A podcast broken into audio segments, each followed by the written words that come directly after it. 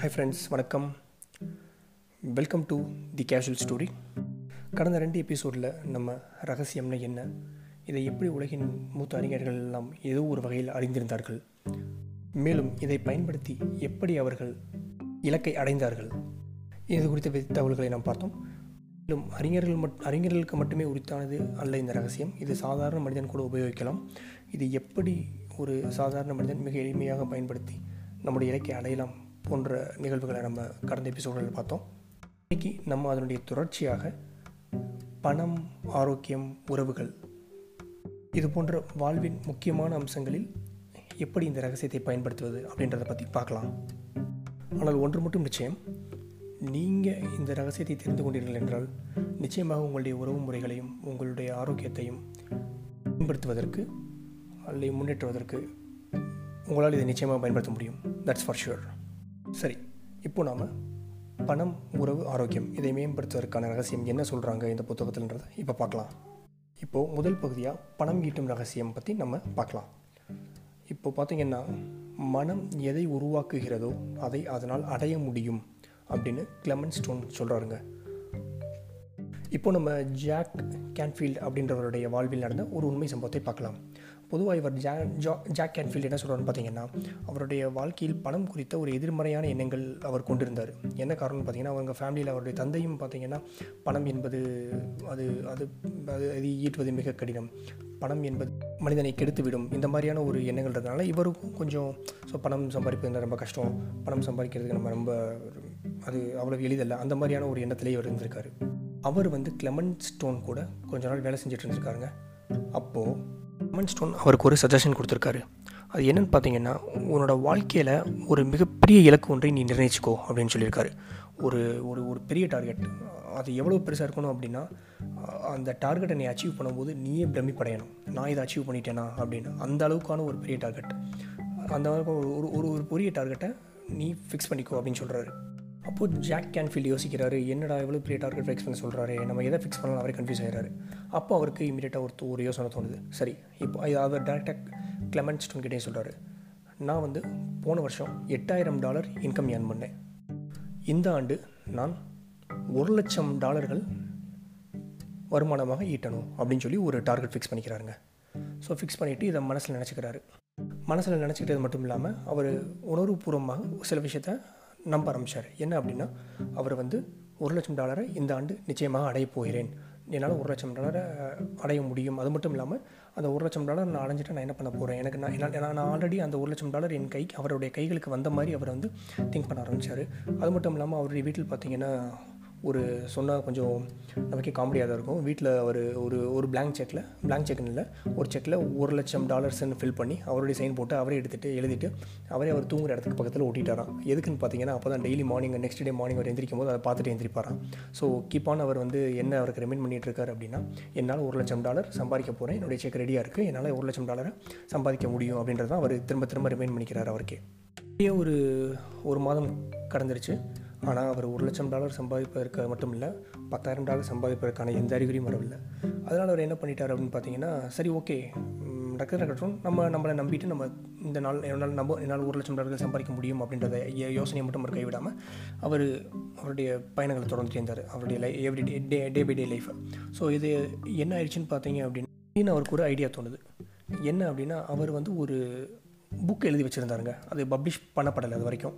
So அவருக்கு என்ன யோசிச்சார் அப்படின்னா இந்த புக்கை நான் எப்படியாவது பப்ளிஷ் பண்ணிட்டேன் அப்படின்னா ஒரு நாலு லட்சம் காப்பி பப்ளிஷ் பண்ணால் போதும்.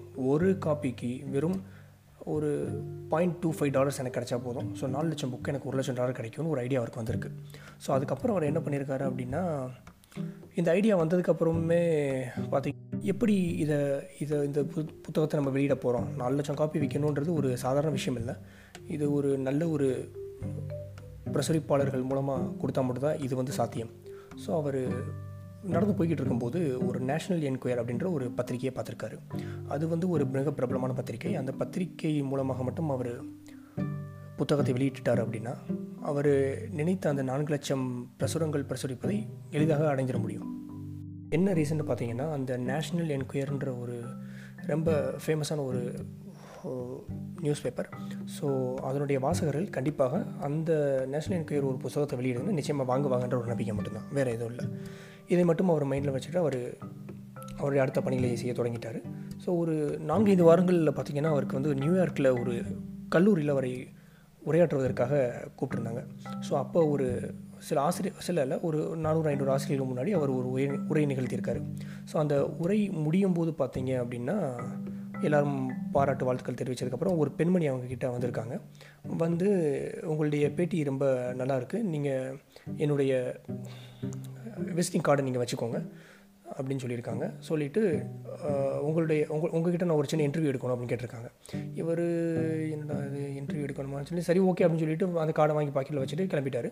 ஸோ அதுக்கப்புறம் கொஞ்சம் கழிச்சு பார்த்தீங்கன்னா அவர் அந்த கார்டை எடுத்து பார்க்கும்போது அந்த கார்டில் வந்து அவங்க யாருன்னா அவங்க ஒரு ஒரு பிரபல பத்திரிகையின் எடிட்டர் அது எந்த பத்திரிக்கைன்னு பார்த்தீங்கன்னா த நேஷ்னல் என்கொயர் ஸோ இதை பார்த்ததுக்கப்புறம் நம்ம ஜாக் கேன்ஃபீல்டுக்கு சொல்லவா வேணும்? அப்படியே மனசுக்குள்ளே பாடல்கள் ஓட துவங்கிருச்சு. ஏன்னா அவருக்கு ஆல்ரெடி தெரிஞ்சிருச்சு. அவரால் அவர் நினச்சதே அவர் அடைய போகிறாரு அப்படின்னு. என்ன சொல்கிறாரு அப்படின்னு பார்த்தீங்கன்னா அவர் வந்து ஒரு லட்சம் டாலர் நான் சம்பாதிக்க போகிறேன்றதை முடிவு பண்ணதுக்கப்புறம் எந்த ஒரு இம்ப்ரூவ்மெண்ட்டுமே அவருக்கு தோணலை. ஒரு சில காலங்கள். ஸோ அந்த காலத்தில் அவர் என்ன அவர் என்ன ஃபீல் பண்ணேன் அப்படின்றத அவர் இதில் பதிவு பண்ணுறாரு அவர் என்ன சொல்கிறார் அப்படின்னா நான் ஒரு லட்சம் டாலர் என்னால் சம்பாதிக்க முடியும் நான் தீர்மானிச்சிட்டேன். ஆனால் நான் எனக்கு வாய்ப்புகள் வரலை என்னால் எப்படி இதை நான் செய்ய போகிறேன்றது எனக்கு தெரியல அப்படின்னும் போது கூட நான் ஒன்றே ஒன்றை மட்டும் நம்பினேன். என் நான் இதை அடையப் போகிறேன் என்பதை மட்டும் நான் திரும்ப நான் மீண்டும் மீண்டும் என்னுடைய சிந்தனையில் இதை மட்டும் நான் பதிவு செஞ்சுட்டே இருந்தேன் அப்படின்னு சொல்கிறாரு ஏன்னா அவர் இந்த அலைவரிசையை தான் பிரபஞ்சத்திற்குள் அனுப்பியிருக்கிறார். அவர் ஒரு லட்சம் டாலர் சம்பாதிக்க போகிறாருன்னு அந்த அலைவரிசை நிச்சயமாக அவருக்கு திரும்ப வந்து சேர்ந்துருக்கு. அவர் பண்ண சிம்பிள் ஸ்டெப் மூணே மூணு தாங்க. நான் ஆல்ரெடி இதை பதிவு பண்ண மாதிரி. கேளுங்கள் நம்புங்கள் பெறுங்கள். மேலும் இன்னொரு டிப்ஸ் ஒன்று சொல்கிறாங்க அது என்ன அப்படின்னா உங்ககிட்ட பணம் இருக்கிறதாவே இருக்கோ இல்லையோ உங்ககிட்ட பணம் இருப்பதாகவே நீங்கள் நம்புங்கள். உங்களால் முடிஞ்சால் நீங்கள் முழு மனதோடு உங்களிடம் உங்களுக்கு தேவையான அளவுக்கு பணம் இருக்கும்போது பிறருக்கும் பகிர்ந்து கொடுங்கள். லைக் டொனேஷன் மாதிரி. அது வந்து ஒரு கொடையாக இருக்கணும். அது வந்து ஒரு தியாகமாக இருக்கக்கூடாது. தியாகம் அப்படின்னு என்னென்னு பார்த்தீங்கன்னா நீங்கள் உங்களை சாக்ரிஃபைஸ் சாக்ரிஃபைஸ் பண்ணிவிட்டு நீங்கள் அது உங்களுடைய தேவையை நீங்கள் பூர்த்தி செய்யாது. உங்களுடைய தேவையை நீங்கள் ஒரு தற்காலிகமாக just you're holding your your need and just you are just donating to someone so நீங்கள் இந்த மாதிரி பண்ணும்போது பார்த்தீங்கன்னா அது ஒரு நேர்மையான எண்ணத்தை உருவாக்காது அப்படின்னு தான் சொல்கிறாங்க ஏன்னா நீங்கள் உங்களை சாக்ரிஃபைஸ் பண்ணிவிட்டு நீங்கள் அவங்கக்கிட்ட இன்னும் அடுத்தவங்களுக்காக நீங்கள் பணத்தை கொடுக்குறீங்க. ஸோ இது நீங்கள் உங்களுக்கு தேவையானது போக மீதி இருக்கும் தொகையை நீங்கள் உங்கள் முழு மனசோட கொடுத்தீங்க அப்படின்னா உங்ககிட்ட பணம் இருக்குன்னு நீங்கள் நம்புறீங்க. அதனால் நீங்கள் கொடுக்குறீங்க. ஸோ இந்த மாதிரி கொடுக்கும்போது என்ன ஆகுதுன்னு பார்த்தீங்க அப்படின்னா இந்த பிரபஞ்சம் உங்ககிட்ட பணம் இருக்குது இருக்குன்னு நீங்கள் நம்புறனால அது மேலும் மேலும் உங்ககிட்ட கொண்டு வந்து சேர்க்குறதா பதிவு பண்ணியிருக்காங்க. இது வந்து உலகின் மிகப்பெரிய பணக்காரர்கள் பார்த்தீங்கன்னா உதாரணத்துக்கு நம்மளுடைய பில்கேட்ஸ் எடுத்துக்கோங்க. அவர் ஒரு ஐம்பது பில்லியன் டாலர்களுக்கு மேலாக முதலீடு செய்து ஒரு ட்ரஸ்ட் வச்சுருக்காரு. அவர் பார்த்தீங்க அப்படின்னா அவர்கிட்ட பணம் இருக்குன்னு நம்புகிறாரு அவர் வந்து எவ்வளவோ தானங்கள் பண்ணிகிட்ருக்காரு ஆனால் திரும்பியும் அவர்களிடமே போய் பணம் சேர்ந்து கொண்டிருக்கிறது. இதுவும் கூட ஒரு வகையான ஈர்ப்பு விதி அப்படின்றத இதில் பதிவு பண்ணுறாங்க தான் நம்ம பார்க்க போகிறது பார்த்திங்கன்னா உறவு மேம்பாட்டிற்கான ரகசியம். உறவு மேம்பாட்டிற்கான ரகசியத்தை நான் ரொம்ப சுருக்கமாகவே சொல்கிறேன் ஸோ இதுலேயுமே நான் உங்களுக்கு நடந்த ஒரு சம்பவத்தையே அந்த புத்தகத்தில் கொடுத்துருக்கதை நான் அப்படியே உங்களுக்கு நான் சொல்கிறேங்க உறவு மேம்பாட்டிற்கான ரகசியத்தில் அவங்க என்ன சொல்கிறாங்கன்னு பார்த்தீங்க அப்படின்னா ஒரு பிரபல கலை இயக்குனர் மற்றும் தயாரிப்பாளர் ஒருத்தருடைய வீட்டிற்கு மேரிடேமன் அவர்கள் போயிருக்காங்க. ஸோ அங்கே பார்த்தீங்க அப்படின்னா அவருடைய வீடுகளில் ஒரு பெண்ணின் ஓவியம் வரையப்பட்டிருந்தது. அதில் பார்த்தீங்கன்னா அந்த பெண்ணுடைய முகம் சற்று திரும்பி பாதி முகம் மட்டும் கிடை தெரியும் அவர்கள் பார்க்க முடிவது போல் அவங்க வரைஞ்சி வச்சுருந்துருக்காங்க. இந்த மாதிரி அவருடைய வீட்டில் ஒரு ஏழு எட்டு ஓவியங்களை வரைஞ்சி வச்சுருக்காங்க. ஸோ அப்போது அவங்க எளிதாக கண்டுபிடிச்சிட்டு அந்த தயாரிப்பாளர்கள்ட்ட கேட்டாங்க நீங்கள் வாழ்க்கையில் ஒரு சக்ஸஸ் ஆகாமல் ரொம்ப சோர்வாக இருக்கீங்களா? நீங்கள் உங்கள் நீங்கள் இது உங்களோட வாழ்வில் நீங்கள் நினச்சதை அடைய முடியலையே? அப்படின்னு. அப்போது அவர் இதை எப்படி உங்களால் கண்டுபிடிக்க முடிஞ்சது அப்படின்னு ஒரு கேள்வி கேட்டிருக்காரு பதிலுக்கு.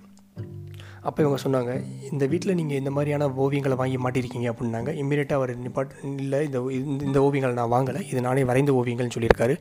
அப்போ அவர் சொன்னார் ஒவ்வொரு ஓவியமும் பார்த்தீங்கன்னா என்ன சொல்லுதுன்னா நான் உங்களை பார்க்கவில்லை என்ற ஒரு வாசகத்தை பிரதிபலிப்பது போன்ற ஒரு ஒரு ஓவியங்களாக தான் அது இருந்துச்சு. ஸோ பதிலுக்கு இவங்க என்ன கேட்டாங்க நீங்கள் உங்களுடைய வாழ்க்கை முறையை மாற்றணும் அப்படின்னா ஏன்னா அவருடைய என்ன எதிர்பார்ப்பு என்னவாக இருந்ததுன்னா அவருக்கு ஒரு துணை கிடைக்கல அப்படின்ற ஒரு எதிர்பார்ப்பு இருந்தது. ஸோ இப்போ இவர் என்ன சஜஸ்ட் பண்ணுறாங்க அவருக்கு அந்த தயாரிப்பாளருக்கு அப்படின்னா நீங்கள் அந்த ஓவியங்களை பூரா எடுத்துடுங்க. ஏன்னா அந்த ஓவியங்கள் உங்களுடைய எண்ணங்களை பிரதிபலிக்குது. நீங்கள் அதை தான் விரும்புகிறீங்க ஏன்னா நான் உன்னை பார்க்க விரும்பவில்லை என்ற ஒரு எண்ணத்தை நீங்கள் ஓவியமாக வரைந்து வீடுகளில் அங்கங்கே மாட்டியிருக்கிறீர்கள். ஆனால் ஒன்று அந்த ஓவியம் அழகாக இருக்கிறது. ஆனால் அந்த ஓவியம் வரை வரையும் போது உங்களுடைய எண்ணம் என்னவாக இருந்திருக்கிறதுனா இதுதான் சொல்ல வருது. நான் உங்களை பார்க்க விரும்பவில்லை அப்படின்னு. ஸோ நீங்கள் அதை எடுத்துகிட்டு நீங்கள் என்ன வேணும்னு நினைக்கிறீங்களோ அதை ஓவியமாக வரைந்து மாட்டுங்கள்னு சொன்னார். ஸோ அவர் ஒரு பெண்ணுடன் அவர் இருப்பது போன்ற ஒரு ஓவியத்தை வரைந்து அவர் மாட்டியிருக்காரு வீட்டில் அங்கே இங்கே. ஸோ இந்த மாதிரி மாட்டினதுக்கப்புறம் பார்த்தீங்கன்னா ஒரு ஓராண்டு பின்னர் மீண்டும் மெரிடேமன் வந்து அவங்கள சந்திச்சிருக்காங்க. அந்த தயாரிப்பாளரை. அப்போது அவர்கிட்ட கேட்டிருக்காங்க இப்போ உங்கள் வாழ்க்கை எப்படி இருக்குது அப்படின்னு. அவர் நான் எதிர்பார்த்ததை விட ரொம்ப நல்லாவே இது வேலை செய்யுது அப்படின்னு சொல்லியிருக்காருங்க. மட்டும் இல்லாமல் அந்த தயாரிப்பாளர் வந்து கேட்டிருக்காரு எப்படி உங்களால் உங்களுக்கு இந்த ஐடியா தோணு உங்களை உங்களால் உங்களுக்கு இந்த ஐடியா கிடைச்சது? அப்படின்னு. ஸோ அப்போ அவங்க சொல்லியிருக்காங்க உங்களுடைய எண்ணத்தில் என்ன ஓட் என்ன உங்களுடைய எண்ணங்கள் என்ன எண்ண ஓட்டங்கள் எப்படி இருந்ததோ அதை தான் நீங்கள் ஓவியம் வரைஞ்சி வச்சிங்க. ஸோ இதை அப்படியே நம்ம நேர்மறையாக மாற்றப் போகிறோம். உங்களுக்கு எது வேணுமோ அதை நீங்கள் வரைஞ்சி வைக்கிறீங்க. டெய்லி நீங்கள் அதையே பார்க்குறீங்க. ஸோ உங்களுடைய எண்ணங்கள் முழுவதும் அதிலேயே நீங்கள் உங்களுடைய கவனத்தை செலுத்துறீங்க. உங்களுடைய அலைவரிசையை அதே போல் அனுப்புகிறீங்க ஸோ நீங்கள் என்ன பண்ணீங்களோ அது உங்களுக்கு திரும்ப கிடச்சிருக்கு. வேறு எதுவும் இல்லை அப்படின்னு சொல்கிறாங்க சொல்லிவிட்டு உங்களுடைய அடுத்த உங்களுடைய உங்களுக்கு அடுத்து என்ன வேணும்னு நினைக்கிறேன் உங்களுடைய அடுத்த ஐடியா என்னன்னு கேட்கும்போது அவங்க சொல்கிறாங்க என்னுடைய வாழ் என்னோட நான் நான் என்னோடய ஃபேமிலியோட ரொம்ப ஹாப்பியாக இருக்கணும் லைஃப்பில் அப்படின்னு கேட்குறாரு ஸோ இவரை சொன்ன ஒரே சஜஷன் உங்களுடைய எண்ணத்தில் அது இருந்தால் அதை ஒரு ஓவியமாக வரைந்து நீங்கள் இங்கே மாட்டுங்க அப்படின்னு. இதுதான் தீர்வு. இப்போது நம்ம இன்றைக்கி எபிசோடோட கடைசி அத்தியாயத்தை பார்க்கலாம். அது என்ன அப்படின்னு பார்த்தீங்கன்னா ஆரோக்கியத்திற்கான ரகசியம். எப்படி நம்ம ஆரோக்கியத்தை மேம்படுத்துவது அப்படின்றதுக்கு ரகசியத்தில் ஒரு சில குறிப்புகள் கொடுத்துருக்காங்க. நம்ம ஊரில் பொதுவாக ஒரு பழமொழி உண்டுங்க. வாய் விட்டு சிரித்தால் நோய் விட்டு போகும் அப்படின்னு. அதே தாங்க இந்த ரகசியம் புத்தகத்துலேயும் சொல்லியிருக்காங்க. அதுக்கும் இதுக்கும் ஒரு பெரிய வித்தியாசம் கிடையவே கிடையாது. என்ன நம்ம அதை நம்மளுடைய வாழ்க்கையில் ப்ராக்டிஸ் பண்ணுறோமா அப்படின்ற ஒன்று தாங்க இங்கே விஷயம். வந்து நம்ம ஊரில் திரு நம்மாழ்வார்கள் இயற்கை வேளாண் விஞ்ஞானி நம்மாழ்வார் அவர்கள் ஒரு விஷயத்தை குறிப்பிட்டு சொல்லியிருந்தார் இந்த ஆரோக்கியத்தின் பற்றி ஆரோக்கியத்தை பற்றி. அதை நான் இந்த இடத்துல நினச்சி பார்க்குறேன். என்னென்னு பார்த்தீங்கன்னா அவர் வந்து அவருடைய முன்னாடி வந்து அவர் மூக்கு கண்ணாடி அணிந்திருந்தவர். அவருடைய முதுமை காலத்தில் அவர் வந்து அவருடைய மூக்கு கண்ணாடியை கலற்றி விட்டார் அப்படி கலற்றி விட்டேன் அப்படின்னு அவர் வாயால் சொன்னார். காரணம் பார்த்திங்கன்னா ஒரு இயற்கை வழியில் இயற்கை வேளாண்மை அவருடைய இயற்கை வழியிலான வேளாண்மை குறித்த நிகழ்வுகள் இயற்கை உணவு முறைகள் இந்த மாதிரி இருந்தாலும் இயற்கையும் பிரபஞ்சமும் ஒரு பெரிய வேறு இது இரண்டிற்கும் பெரிய வேறுபாடு இல்லைங்க. அதே போன்ற இரண்டு மூன்று சம்பவங்களை இந்த புத்தகத்தில் அவங்க குறிப்பிடுறாங்க. அது என்னன்னு நம்ம பார்க்கலாம். என்ன சொல்கிறாங்க அப்படின்னா ஒரு நோயாளி வந்து ஒரு குறிப்பிட்ட நோயால் பாதிக்கப்படுறாரு. இப்போ அவருக்கு ரெண்டு ஆப்ஷன் இருக்குங்க. ஒன்று அந்த நோய்க்கான மருந்து எடுத்து அவர் உண்ண தொடங்குவது. இன்னொன்று என்னென்னு பார்த்தீங்கன்னா எதனால் அவருக்கு அந்த நோய் வந்தது? அப்படின்றத கண்டுபிடிக்கிறது. இல்லை அவருடைய மனதில் எது அந்த நோய் வருவதற்கு காரணமாக இருந்தது அப்படின்றத கண்டுபிடிக்கிறது. நினைக்கலாம் யாரா இவன்? நானே ஆஸ்பத்திரியில் அட்மிட் ஆகியிருக்கேன் நான் மருந்து மாத்திரையை சாப்பிட வேணாம் இல்லை எப்படி எனக்கு இந்த நோய் வந்துச்சுன்றதை ஆராய்ச்சி செய்வேனா அப்படின்னு தானே? நீங்கள் சொல்கிறது கரெக்ட் தாங்க. இப்போ இவங்க என்ன சொல்கிறாங்க அப்படின்னா நீங்கள் உங்களுடைய தீர்வுக்கான மருந்து மாத்திரைகளை எடுத்துக்கோங்க. அந்த மருந்துடன் சேர்த்து உங்கள் மனதையும் ஆராய்ந்து பார்த்தீங்க அப்படின்னா உங்களுக்கு எதனால இந்த மாதிரியான நோய் வந்ததுன்னு உங்களுக்கே தெரியும். ஸோ உங்களால் அதிலேருந்து விடுபடுவதற்கான வழிகளையும் இதில் சொல்கிறாங்க மேலும் நம்மிடையே ஆயிரக்கணக்கான நோய்களும் நோய் நிர்ணய முறைகளும் இருக்குங்க. சிக்கலே அங்கே தான் சொல்கிறாங்க ஏன்னா நோய் வருவது என்பது என்பதற்கான காரணம் ஒன்றே ஒன்று மட்டும்தான் இருக்க முடியும். அது வேறு எதுவும் இல்லைங்க. மன இறுக்கம். ஆமாம். ஸ்ட்ரெஸ். உங்கள் உடலில் இருக்கும் சங்கிலி தொடர்பை ஏதேனும் ஒரு இடத்தில் துண்டிக்க செய்து உங்களுக்கு நோய் வருவதற்கான காரணியாக இருந்தது. அதனால் மன மன இறுக்கத்தை நீங்கள் எப்போதும் தூக்கி எறிவதற்கான வழிகளை கண்டுபிடியுங்கள். ஸ்ட்ரெஸ்ன்ற ஒன்றை நம்ம வச்சுக்கவே கூடாது. சில பேர் பார்த்திங்கன்னா நிறைய ஆக்டிவிட்டீஸ் பண்ணுவாங்க. சில பேர் கார்டனிங் பண்ணுவாங்க. சில பேர் காமெடி ஷோஸ் உட்காந்து பார்த்துட்ருப்பாங்க சில பேர் வந்து புக்ஸ் படிப்பாங்க. வந்து கேம்ஸ் விளாடுவாங்க கேட்ட இடத்துல சொல்லுவாங்க? This is my stress buster அப்படின்வாங்க என்னுடைய மன இறக்கத்தை போக்குவதற்கான ஒரு வழி இது. இதை நான் கையாளுறேன் அப்படின்வாங்க உங்களுக்கு அந்த செயல்பாடு இயக்கத்தை போக்குவதற்கு உதவியாக இருக்குது அப்படின்னா நீங்கள் நிச்சயம் அதை செய்யலாம். இது உங்கள் நோயை உங்கள் உடலிலிருந்து அகற்றுவதற்கான ஒரு ட்ரிக் இதை தான் நம்ம மக்கள் என்ன சொல்லிகிட்டு இருக்காங்க தெரியுமா? வாய் விட்டு சிரித்தால் நோய் விட்டு போகும். மேலும் நீங்கள் அந்த நோயிலிருந்து விடுபட வேண்டும் என்று நீங்கள் நினச்சிங்க அப்படின்னா அதை பற்றி நீங்கள் நினைக்கவே நினைக்காதீங்க. அந்த நோயை பற்றி நீங்கள் உங்கள் அந்த அந்த நீங்கள் அந்த நோயிலிருந்து ஆல்ரெடி விடுபட்டு விட்டதாக நீங்கள் நீங்கள் ஃபீல் பண்ணணும். நீங்கள் நார்மலாக இருந்தீங்கன்னா உங்களால் என்னெல்லாம் செய்ய முடியும் அப்படின்றத ஃபீல் பண்ணி அந்த உணர்வோடையே நீங்கள் இருங்க. நீங்கள் இந்த நோய் நோய் வந்ததால் என்னால் நடக்க என்னுடைய கால்கள் என் சரியாக செயல்பட என்னால் நடக்க முடியல அப்படின்னு நீங்கள் நினைக்கிறத தவிர்க்கணும். நீங்கள் நன்றாக இருந்தால் நீங்கள் என்ன செய்து கொண்டிருப்பீர்களோ அதை உங்கள் மனதிலே உங்கள் அகக்காட்சிகளாக பாருங்கள். ஜஸ்ட் இமேஜின் யுவர் செல்ஃப் அது மட்டும் இல்லாமல் நீங்கள் இந்த நோயை பற்றி நினைக்காது. வேறு நல்ல விஷயங்களை நினைக்க முடிஞ்சால் அதன் பக்கம் உங்களுடைய மனதை திசை திசை திருப்புங்க. இதில் அவங்க கொடுத்துருக்க ஒரு யாருடைய கதைன்னு பார்த்தீங்கன்னா கேதி குட்மேன் அப்படின்ற ஒரு பெண்ணுடைய கதை. அவர் வந்து புற்றுநோயால் பாதிக்கப்பட்டு அவர் மருத்துவர்களால் பரிந்துரை செய்யப்பட்டு நீங்கள் இதெல்லாம் ஃபாலோ பண்ணுங்கள் அந்த மாதிரி சொல்லியிருக்காங்க. ஸோ அவங்களுக்கு புற்றுநோய் இருக்குன்னு தெரிஞ்சதுக்கப்புறம் அவங்க இமீடியட்டாக அவங்க வந்து ரொம்ப துவண்டு போய் அந்த மாதிரி இருக்கலாங்க. அடுத்த மூன்று மாதங்களில் அதிலிருந்து பூரண குணமடைஞ்சு வந்தாங்க. கதிரியக்கம் மற்றும் மருந்து மாத்திரைகளிலிருந்து எடுக்காமல் அப்படின்னு அவங்க இதில் குறிப்பிடுறாங்க இந்த புத்தகத்தில். அவர்கள் கையாண்ட வழிமுறை என்ன சொல்கிறாங்கன்னு பார்த்தீங்க அப்படின்னா ஒரு மூன்று மாதங்கள் அவங்க வந்து பார்த்திங்கன்னா டிவி ஷோஸ் நிறையா பார்த்துருக்காங்க. என்ன ஓட்டங்களை இந்த நோயின் பக்கம் அவங்க திரும்பவே விடுறாங்க அவங்க என்ன சொல்கிறாங்கன்னா நகைச்சுவை திரைப்படங்களை பார்த்து வயிறு குலுங்கு சிரித்து கொண்டே இருந்தேன். அந்த மூன்று மாதத்தில் அந்த வியாதி சொல்லாமல் கொள்ளாமல் விடைபெற்று போய்விட்டது அப்படின்னு அவங்க சொல்கிறாங்க அவர்களும் அவர்கள் குணமானதை அதிசயம் என்று வர்ணித்ததாக இதில் குறிப்பிட்டிருக்காங்க. மேலும் டாக்டர் ஜான் டிமார்டினி என்ன சொல்கிறாருன்னு பார்த்தீங்க அப்படின்னா குணப்படுத்தவே முடியாதது என்று கூறப்பட்டால் அதற்கு பொருள் அதை உள்ளிருந்து குணப்படுத்தலாம். என்று அவர் எப்போதுமே கூறி வந்திருக்கிறதா அவர் சொல்கிறாரு என்ன சொல்கிறார் அப்படின்னா குணப்படுத்த முடியாது அப்படின்னா வெளியே இருந்து அடுத்தவர்களால் அதை குணப்படுத்த முடியாது. ஆனால் உங்களால் முடியும் அப்படின்றத அவர் இந்த மாதிரி இன்டெரக்டாக சொல்கிறதாக சொல்கிறாரு இன்றைய எபிசோடின் இறுதி கட்டத்துக்கு வந்திருக்கோம். இப்போ நம்ம இதில் யாரை பற்றி பார்க்க போகிறோம் அப்படின்னா இதுவும் செய்யும் இந்த ஆரோக்கியத்திற்கான ரகசியத்திற்கு கீழே தாங்க நம்ம பார்க்க போகிறோம் அவர் யாருன்னு பார்த்தீங்கன்னா மோரிஸ் குட்மேன் இவர் வந்து பார்த்தீங்கன்னா தி மிராக்கிள் மேன் அப்படின்னே சொல்லுவாங்க. ஒரு அதிசய மனிதர் அப்படின்னு. நீங்கள் இவரை பற்றி கூகுளில் தேடினீங்கன்னா எளிமையாக அவரை பற்றி தெரிஞ்சுக்கலாம். அவர் என்ன சொல்கிறாரு அப்படின்னா ஆயிரத்தி தொள்ளாயிரத்தி எண்பத்தி ஒன்று மார்ச் பத்தாம் தேதி அவருடைய வாழ்வில் நடந்த ஒரு மிகப்பெரிய கருப்பு நாள். அன்று அவர் அன்றைக்கு ஏற்பட்ட ஒரு விமான விபத்தில் அவர் வந்து மிக கடுமையான காயங்கள் ஏற்பட்டு அவர் வந்து மருத்துவமனையில் அனுமதிக்கப்பட்டிருக்கிறார். அவர் மருத்துவமனையில் சேர்க்கும்போது அவருடைய நிலைமை அவரே சொல்கிறாருங்க அவருடைய முதுகெலும்பு நொறுங்கி இருந்திருக்கு. கழுத்து அருகே இருந்த இரண்டு தண்டு இரண்டு தண்டு எலும்புகள் உடைஞ்சிருக்கு. விழுங்கும் திறன் கூட அவருக்கு பாதிக்கப்பட்டிருந்தது. சாப்பிடவோ குடிக்கவோ அவரால் முடியாதுங்க. அவரால் சரியாக மூச்சு விடக்கூட முடியல. அவரால் செய்ய முடிஞ்சதெல்லாம் அவருடைய கண்ணிமைகளை அவரால் கண்ணிமைகளை மூலமாக செய்ய தர முடிஞ்சது. அது மட்டும்தான் அவரால் செய்ய முடிஞ்சது. ஸோ எல்லோரும் என்ன நினச்சிட்டாங்க? அவள் தான் மருத்துவர்கள் கூட அவரால் வந்து அவருடைய வாழ்க்கை அவள் தான் அவருடைய வாழ்நாள் முழுவதும் அவர் படுக்கையிலேயே தான் இருக்க வேண்டும். அந்த மாதிரியான அவங்க திங்க் பண்ண ஆரம்பிச்சிட்டாங்க. ஆனால் இவர் அவர் மேலே அடுத்தவங்க வச்சுருந்த நம்பிக்கையை விட ரொம்ப அதிகமான நம்பிக்கை வைத்திருந்தார். அவர் ஒன்றே ஒன்று தான் நினச்சார். அவங்க தான் என்னை பற்றி அப்படி நினைக்கிறாங்க. நான் என்னை பற்றி அப்படி நினைக்கல. என்னால் திரும்ப மீண்டும் எழுந்து என்னால் வர முடியும். அவர் ரொம்ப ஆழமாக உணர்வுபூர்வமாக அவர் நம்பினாருங்க. அவர் மருத்துவமனையிலிருந்து மீண்டும் திரும்பி நடந்து போவது போன்ற ஒரு காட்சியை அவருடைய மனசுக்குள்ளே இமேஜின் பண்ணி வச்சுருந்துருக்காரு. அடிக்கடி நினைத்தும் பார்த்துருந்துருக்காரு. இவருக்கு ரகசியத்தை பற்றி ஏதோ ஒரு வழியில் தெரிஞ்சிருக்குங்க. அதனால் அவருடைய இனங்களை பார்த்திங்கன்னா ரொம்ப நேர்மறையாகவே அவர் வைத்திருக்க பழகி கொண்டார். இவருக்கு வந்து பார்த்திங்கன்னா ஹாஸ்பிட்டலில் ஆர்டிஃபிஷியல்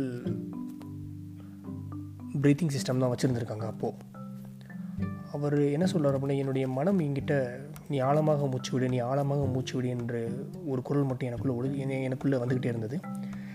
ஒரு கட்டத்தில் என்ன பார்த்து என்ன அவங்க என்ன பண்ணாங்க அப்படின்னா அந்த செயற்கை சுவாச கருவியிலேருந்தே அவரை விடுவிச்சிட்டாங்க. ஏன்னா அவரால் இயற்கையாகவே அவரால் நல்லா ப்ரீத்திங் பண்ண முடிஞ்சிருக்கு. அவருடைய எண்ணங்களை ரொம்ப நேர்மையாக வச்சுக்கிட்டாரு. ஒரு துளி கூட எதிர்மறை எண்ணங்கள் அவருக்குள்ளே வர்றதுக்கு அவர் அனுமதிக்கவே இல்லை. அவர் ஒன்றே ஒன்று மட்டும் ஃபிக்ஸ் பண்ணிட்டாருங்க. கிறிஸ்மஸ் அன்றைக்கி அவர் இந்த ஹாஸ்பிட்டலில் விட்டு வெளியே நடந்து போகணும் அப்படின்றத. ஸோ அதை எம் அதை அதை அவர் மீண்டும் மீண்டும் இமேஜின் பண்ணார். அதுக்கான விடை என்னன்னு பார்த்தீங்கன்னா அவருடைய இரண்டு கால்களாலும் அவர் அந்த மருத்துவமனையை விட்டு வெளியே நடந்து போய் எம்மே இல்லாத ஒன்று என்று பிறரால் நம்பப்பட்டதை அவரால் முடியும் என்று நம்பி அதை செய்து முடித்திருக்காருங்க. அந்த நாளை என்னால் மறக்க முடியாது அப்படின்றத ரொம்ப ரொம்ப ஆழமாக பதிவு பண்ணுறாரு பின்னாடி பார்த்திங்கன்னா அவரும் ஒரு நூலாசிரியர் அப்புறம் சர்வதேச பேச்சாளராக இருந்திருக்காருங்க. ஒரு இன்டர்நேஷ்னல் ஸ்பீச்சை அவர் ஸ்பீக்கராக அவர் இருந்திருக்காரு.